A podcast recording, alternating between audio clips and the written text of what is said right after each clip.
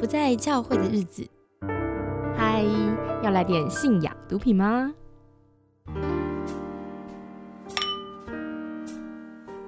今天很高兴又邀请到我的朋友 David 来到现场。Hello Cindy，嗨，希望大家对于这个这期节目有非常多的期待吼。不知道大家做了问卷没有？我真的很好奇大家自我检测的这个结果。很有可能大家发现自己都是个毒人。哦，我们充满了各种混合性毒品在心中，好，那也不错啊，很嗨啊，我们就会是中药狂热分子。OK OK，那我们今天呢要来聊一聊听友的投稿。好，这位听友是一位传道人，那他要写一写他跟他的主任牧师当中的纠葛。哇哦，哦，还好这个节目我们已经高能预警了哈，一般弟兄姐妹希望你不要听到。会不会越讲越想听？对，一定越讲越想听。好，我们来聊一聊喽。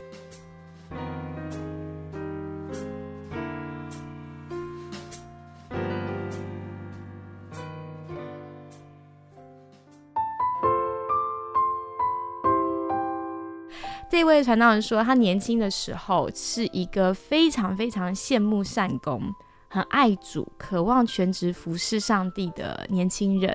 那他的牧师呢，常常给他很多的鼓励和称赞，尤其是牧师又是他的权柄嘛，所以能被自己的权柄认可和赞美，对他是极大的肯定。那在很多的服饰上面呢，牧师都会花时间教他、开导他，对他的用心程度超过其他的人，而且也常常公众在其他童工面前称赞。好，我是最挺他的那一位童工，他常常都会说我是最忠心的，是他和师母最好的童工，最好的家人。好，那因为呢，这位姐妹她被称赞是最忠心的，只要牧师提出的任何说辞呢，这位姐妹二话也不敢说，因为她配得起那个最忠心的称赞。有一天呢，牧师就拿一篇文章给她看，就提到助理传道的角色，就是要做一个称职的副手，而且要这个姐妹天天为这件事祷告，把这个当成自己服侍生存的法则。所以这个姐妹呢就很认真嘛，很尽忠。可是呢，事情不是这么顺利的。不知曾几何时呢，这个姐妹发现她总是在检讨、检讨、检讨，做错了会被骂，到后来甚至直接被牧师羞辱了。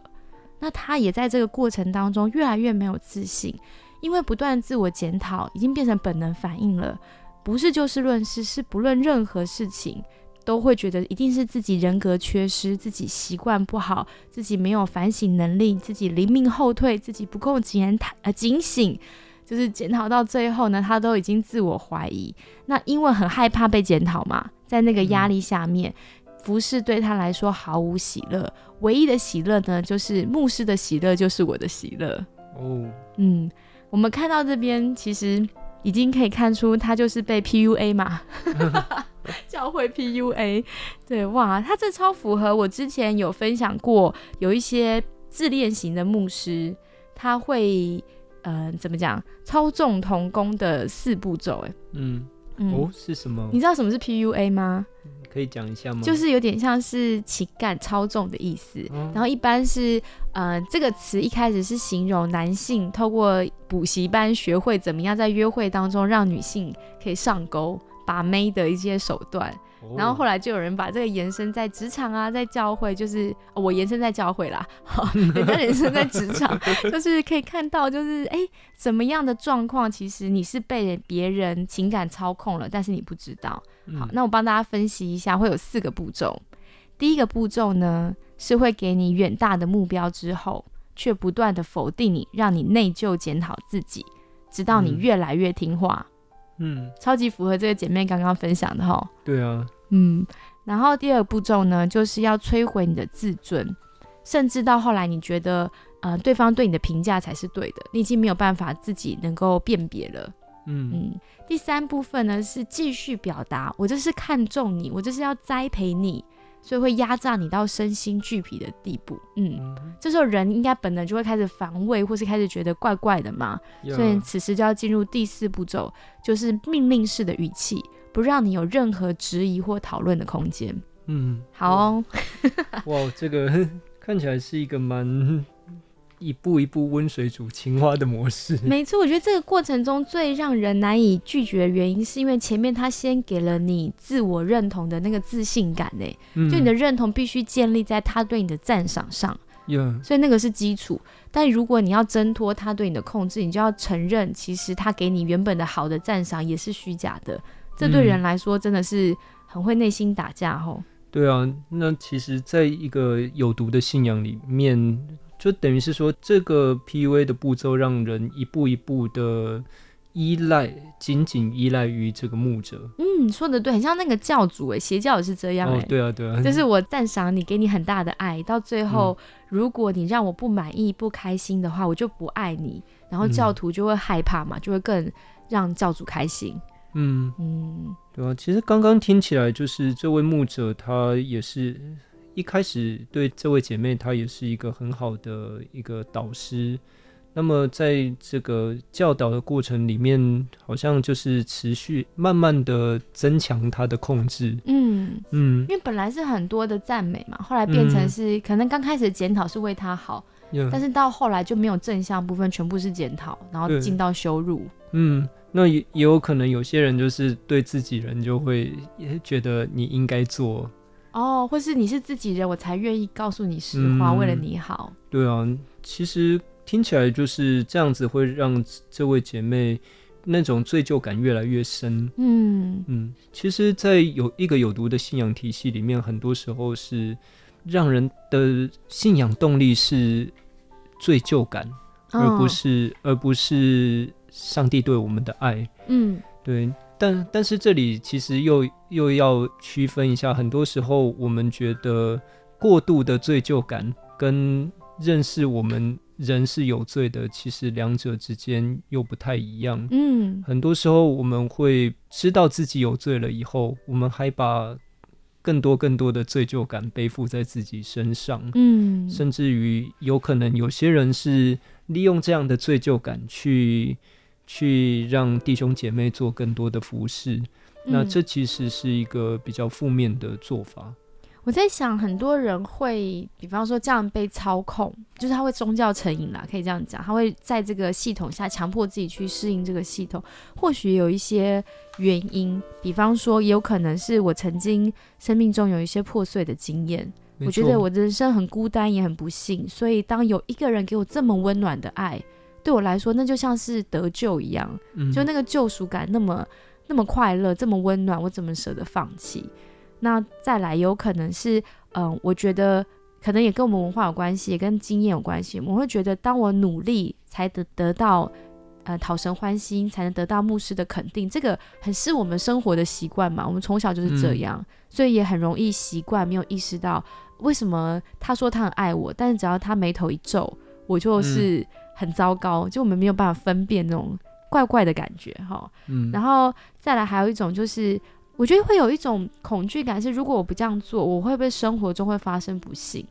嗯，这就变成是一个比较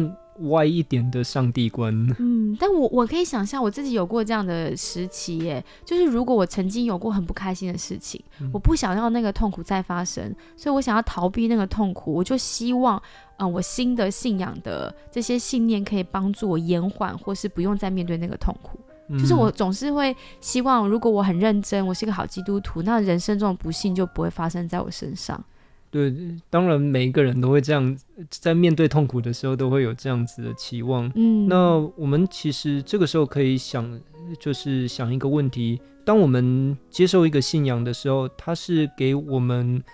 足够的力量面对痛苦、承担痛苦，嗯。还是只是让我们逃避痛苦？嗯。对，像说毒品也是可以嗯。让我们逃避我们不想面对的事。，对呀、对呀、嗯。而且毒品可以给我们爱和归属感的，因为会有内团体嘛，就是你的毒友们，就是世人都不懂我们，只有我们彼此知道，嗯，对，为什么我们要用药？所以那个，嗯，反正就真正的毒品研究来看，其实很多人脱离不了毒瘾的原因，是因为群体的那个关系。嗯，它带来一种归属感。嗯，但是这种归属感让我们的生命逐渐的削弱。真的，嗯我觉得就像这个姐妹，她后来继续写说，因为牧师给她的属灵架构里面，美其名是要为主吃苦，是荣耀主，是顺服就是蒙福，但实际上是没有自己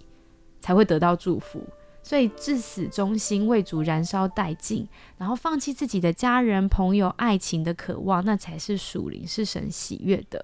那如果他提出一点点质疑哦，就会被牧师打为不顺服，没有那个对话的空间。呃，对这个姐妹来说，牧师就一直跟她说：“你要尊荣神的仆人嘛，神的仆人就是牧师嘛，不是 不是助理传道。”所以她就会觉得，好吧，那我爱主，我就必须嗯、呃把牧者的需要看到最大，我应该先满足牧者的需要。他甚至提到说，他后来还会主动在呃童工面前帮牧师说话，帮牧师找理由。总之，反正就是没有牧者的不是，只有他这个当童工的不是。然后他把这个看为是谦卑的美德，因为他舍己了嘛，不考虑自己的利益，只考虑教会的利益。嗯，嗯，所谓教会利益，应该是牧师的利益吧？应应该是，嗯。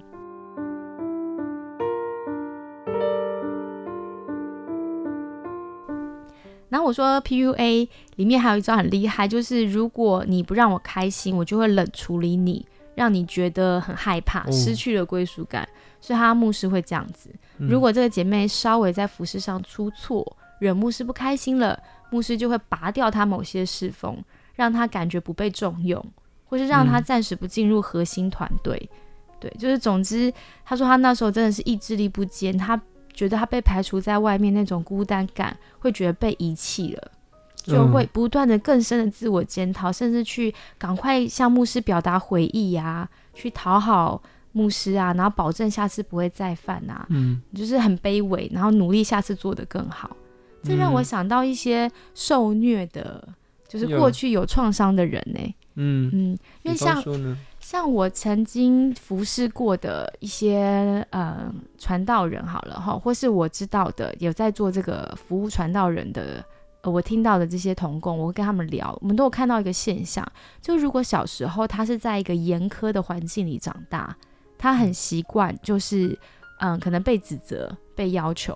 那他们长大之后会熟悉这种受虐的环境，会认为这样子指责、要求我就是爱嘛，因为我以嗯。前爱我的人，他们都是这样对我的，所以这是我最熟悉的关系。所以反而才有一种归属感，对他们很难想象其他样貌的关系，因为没有机会。嗯。而且看这个姐妹的信，她是很年轻的时候就在教会，所以她嗯。可能也没有其他的人际经验，就会一直觉得这是正常的。嗯就是我不知道，我看读他的信会很深的感觉到他对牧师有很大的爱，真的把牧师当成他属灵的父亲。所以很难想象我的父亲怎么会 就是伤害我。有，其实这个状况在很多教会好像都有看到过。真的哦，嗯，就是我们全心全意的为一个牧者或者呃领袖，我们相信他的，全心全意相信他的话，那我们就会尽可能的合理化他一切的行为、嗯说法，不管这个这些行为或说法是不是造成伤害。嗯很多时候就是一些人因为不够属灵，然后被拔掉一些服饰。嗯对啊，其实蛮多在蛮多朋友的口中都有听到这样子的例子。就是透过他服饰是不是在核心，嗯，然后他来感受他有没有被认可，是这样吗？有。那么其实任何一个团体，它都有一套运作的标准，让人感到，呃，这是荣誉，这是羞耻。嗯嗯，那这种荣与辱的这种评价，其实在教会里面常常是透过服饰来作为一个标准。嗯嗯，很多时候就是当我不没办法成为核心的服侍者，我好像就被这个教会边缘化。嗯那当我可以成为这样子的服侍者的时候，我就我就觉得说，诶，我的地位变高了。但是很多时候我们在投入这样子的群体，然后采用这一套荣与入的评价系统来看待自己的时候，其实我们往往会把，诶，我们做什么事，嗯，然后还有把牧师的地位还有评价看得比上帝还要高。嗯嗯，那其实这也是一个造成我们信仰有一些中毒状态的。你觉得为什么我们会把牧师看得这么高啊？嗯，蛮复杂的，蛮复杂的。我我现在能想到一部分，会不会是我渴望被认可嘛，有归属感嘛？然后我们在我们的文化里面，确实父亲、副家长这个形象是我们跟以色列民族很像的，就是我们会觉得这个团体当中最有权力位置的人认可我，特别感觉到我是被肯定的。嗯。有可能，但是是不是真的只是我们文化的问题？那那可能还值得讨论。嗯，因为我们读的这一本《走出迷雾》，对它其实是一本美国的书。嗯，那么在不同的社会处境里面，其实也有一样的问题出现。那就表示它可能有有一些问题，并不是因为华人文化造成的。是是是，嗯。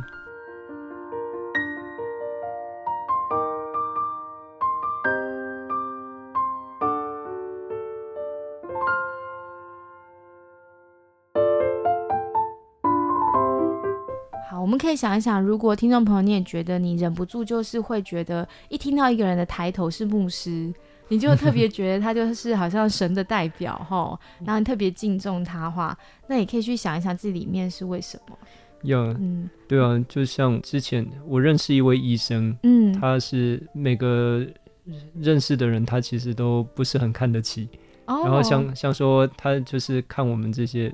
好了，是一起练拳的。嗯，那他看到我们，就你们这些小王八蛋。可是他看到牧师之后，哎，就会肃然起敬。对对对，很有趣。他不是基督徒，但是他只有面对牧师的时候是这样。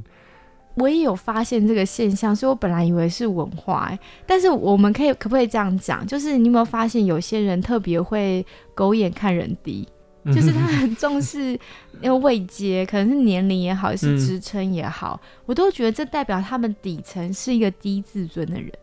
就是他他自己的自信都是靠这些外在东西来撑起来的，所以他也同样敬重有这样子呃外在支撑的人，嗯嗯，或者是大家成长的时候是习惯一个。有尊卑位阶的的成长环境，成长环境，而且在这样的环境里面，他可以取得成功，嗯，那么他就会对于其他地位比较尊贵的人更加尊敬，嗯，或者他可能曾经是一个底层的，他没有机会，或他的他看到他的父亲是比较底层的，所以当他。翻身了，在社会上阶级上翻身之后，他就更看重这个阶级，这也是一个可能，也有可能。嗯，好，总之好像有蛮多心理成因的，但我们想表达的应该是一个健康的人与人关系，不是看这些外在的社会。面具或角色吧，应该是这个人到底为人如何，他对待我的友善度啊，然后我们聊天的感觉啊，就应该是一个真实跟这个人相处的关系，而不是因为他是个总统，然后我就觉得我跟他相处特别感觉不一样，这样有点奇怪。呀，但是现在我们讨论的问题是我们已经在一个教会里面了，而且大家长往往是牧者，是那在这个群体里面，我们有办法这样子去觉察吗？哦，真的很不容易耶。嗯，对对，我们这样录这个节目，大家听下来是不是觉得要反牧师啊？哦，其实 没，其实并不是这样，因为我以后也会成为牧师。那你觉得到底我们聊这个，希望引发大家思考什么？嗯，希望大家思考的最重要的点是，我们的焦点是不是放在人身上吗？信仰。真正的目标，我们的上帝，而且再来就是说，我们教会里面的每一个人，不管他的地位再怎么重要，他是不是引导我们去更加的接近上帝？嗯，而且他不是为着自己的好处，嗯，而控制他人，嗯。既然我们都已经说教会是罪人的集合体，只是我们是蒙恩的罪人，就是我们知道要悔改的话，那我们更应该去关注。我们很容易在互动跟行为当中，甚至我们的文化里面，就继续复制了很多罪性的部分。我觉得这是可以让我们有觉察的。那我也分享一下，就是如果你听了这个。传道人的故事，哈，就他被 PUA，你怀疑你自己被 PUA，就是你怀疑自己好像是有一些创伤经验的话，给大家一些小的小尝试，就是创伤之后常见的心理症状呢，有三个部分，你可以看一下你有没有这个症状，如果有可能，你现在在这个有毒的环境里面，你已经就是也深受其害，你也中毒了，你可能需要一些救护的措施。第一个是。你可能曾经被伤害的那个经验会不断的在你的脑中闪现，或是你会做梦梦到这件事情，你会不断的在经验这件事情。然后呢，再来，你可能会想要刻意避开创伤的事件跟相关的痛苦的议题。所以，比方说这个人让你很痛苦，你就会看到他，你整个人就会觉得很不舒服，然后你也很不想去教会，不想看见他。好，有时候甚至你觉得你可能整个人没有什么正向的情绪，情绪是很麻木的，没有什么愉快的事情，那你也会过度的紧张、警觉，觉得自己心里好像仍然受到过去事件的威胁，所以你会变得比较易怒哦，会比较容易生气，因为警觉性的人需要这样子的防卫嘛，所以会难以入睡或专注。好，所以如果即便你在教会受伤，你现在没有去教会，但是你还有以下症状的话，那代表其实那个议题没有过去，还需要处理。有，没错，就像这本《走出迷雾》里面，他其实提到，在一个有毒信仰体系里面的角色的时候，他讲到受害者。他提到一个重点，就是受害者在这个体系里面，他的主体性被剥夺。嗯，然后这些受害者即使脱离了原本的群体，他们也会很快的找到另外一个剥削他们的宗教团体，继续投入。换了一个 教会或换了一个宗教，还是重蹈要对啊，对啊。那么，除非这些人是可以找到一个让他们更加认识信仰。而且重新导向他们信仰的一个团体，对，否则就他们就会变成不断的在这样子诶有毒的信仰团体当中被剥削的状况，是。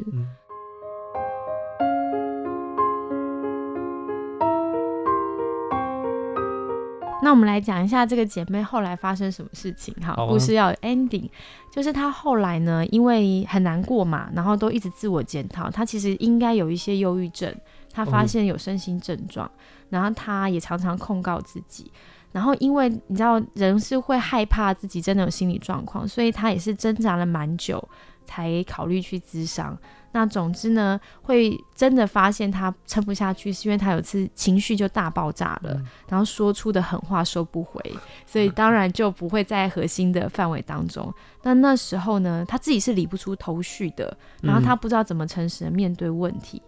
好，所以他后来那时候就是想到一个老朋友，他去找那个老老朋友的时候呢，什么话都说不出来，就只会一直哭。嗯，然后断断续续讲了一点点，所以朋友推荐他看了一本书，叫《改变带来医治》，他才慢慢的看懂自己的问题，然后开始呃做一些调试。但我觉得他讲到一个重点是，他那时候没有力量能真正离开他的教会，嗯嗯，所以他后来还是回去那个痛苦的环境继续服侍。我觉得，嗯，这个是一个蛮好的。嗯，小例子跟受苦的人说，有时候你知道自己受伤，但不代表你可以当下离开，因为离开还是需要力量的。离开要面对未知，要面对改变，你确实需要很多心理的支持，可能才能做下一步的动作。对，所以如果你觉得你自己受伤了，刚刚你听也觉得符合一些创伤的状况的话，我是还蛮推荐大家可以考虑专业的咨商或是心理服务，能帮你保密的，因为很多传道人也担心。没错。对自己会不会找了人，这个风声传出去？我是建议你找体制之外的心理服务单位，哦，专业的机构帮助你。你先聊一聊，你也不用担心这个智商是不是基督徒，因为他陪你聊的过程当中，光是帮你理清自己内在发生什么事情，你可能就已经有很多新的看见了，所以还不用处理到这个神学或灵性的部分。好，当然如果你本身是牧者，你有这个困难的话，欢迎你可以透过私讯跟。呃，不在教会日子的这个官方的网站联络，看看我们能怎么样提供帮助。那最后这个呃，小传道呢，后来真的两年之后，他离开那个有问题的教会，嗯，然后他现在还在走他的复原之路。那他有说，他觉得他自己觉醒之路有点走的有点慢呢，因为这好像是他人生出埃及，他觉得他好像还在旷野中，但是可能是他身上奴性太太强了，就当奴隶太久了，他还不习惯出了埃及之后脱下那个奴隶的身份，所以他还在努力当中。有有时候这种样子的。伤害要复原，其实真的需要花蛮久的时间。嗯，对啊，那也不需要给自己过大的压力，觉得自己一定要多久才能复原。嗯嗯，对啊，而且有时候就是走过这一段，我们想象的复原会是我恢复成。过往的样子，嗯，但是其实这样的期待往往不会实现。没错，我们发生过的事情不会消失，嗯，但是我们有可能因为这些事情，让我们跟上帝有一个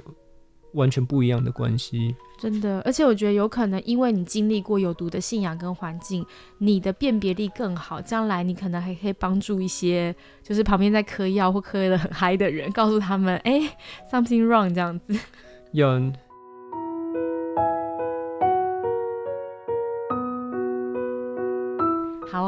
那我们节目即将进入尾声，也邀请大家，你欢迎你可以投稿到不在教会的日子，我们投稿题目是你发生了什么事。欢迎你找人聊聊，呃，如果你觉得还很难找人聊聊，先把自己的经验写成文字，我觉得也是第一步的尝试。那如果你愿意投稿的话，我们会有五题，可以尝试用这五题当成思路来写写你的故事。第一题是你发生了什么事？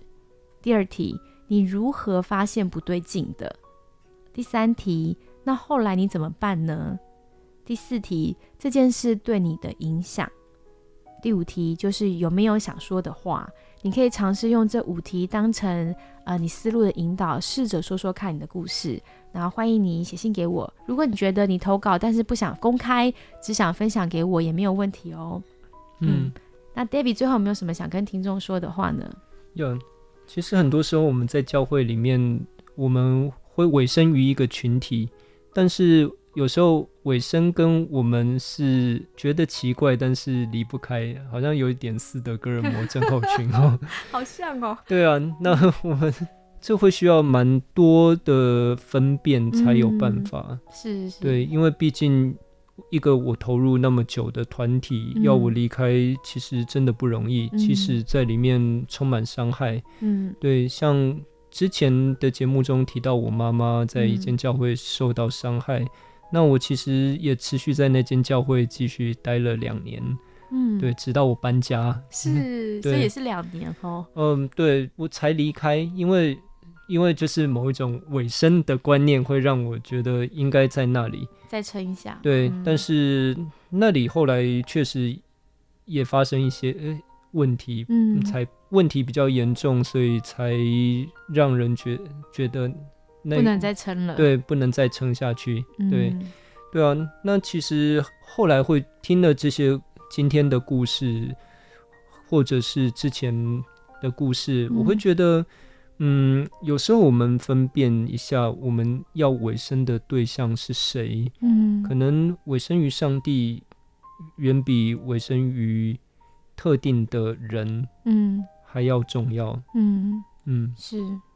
我觉得我们不是在说不要委身教会，应该是说我们要先清楚委身的动力，还有对象是上帝，对不对？透过这个视角回来看，那我在教会里面的服饰，或是我跟随的领袖，他是不是帮助我依然走在上帝的心意中？嗯，对。好，那今天谢谢 David 跟我聊那么久，谢谢你，感谢大家。OK，拜拜，拜拜。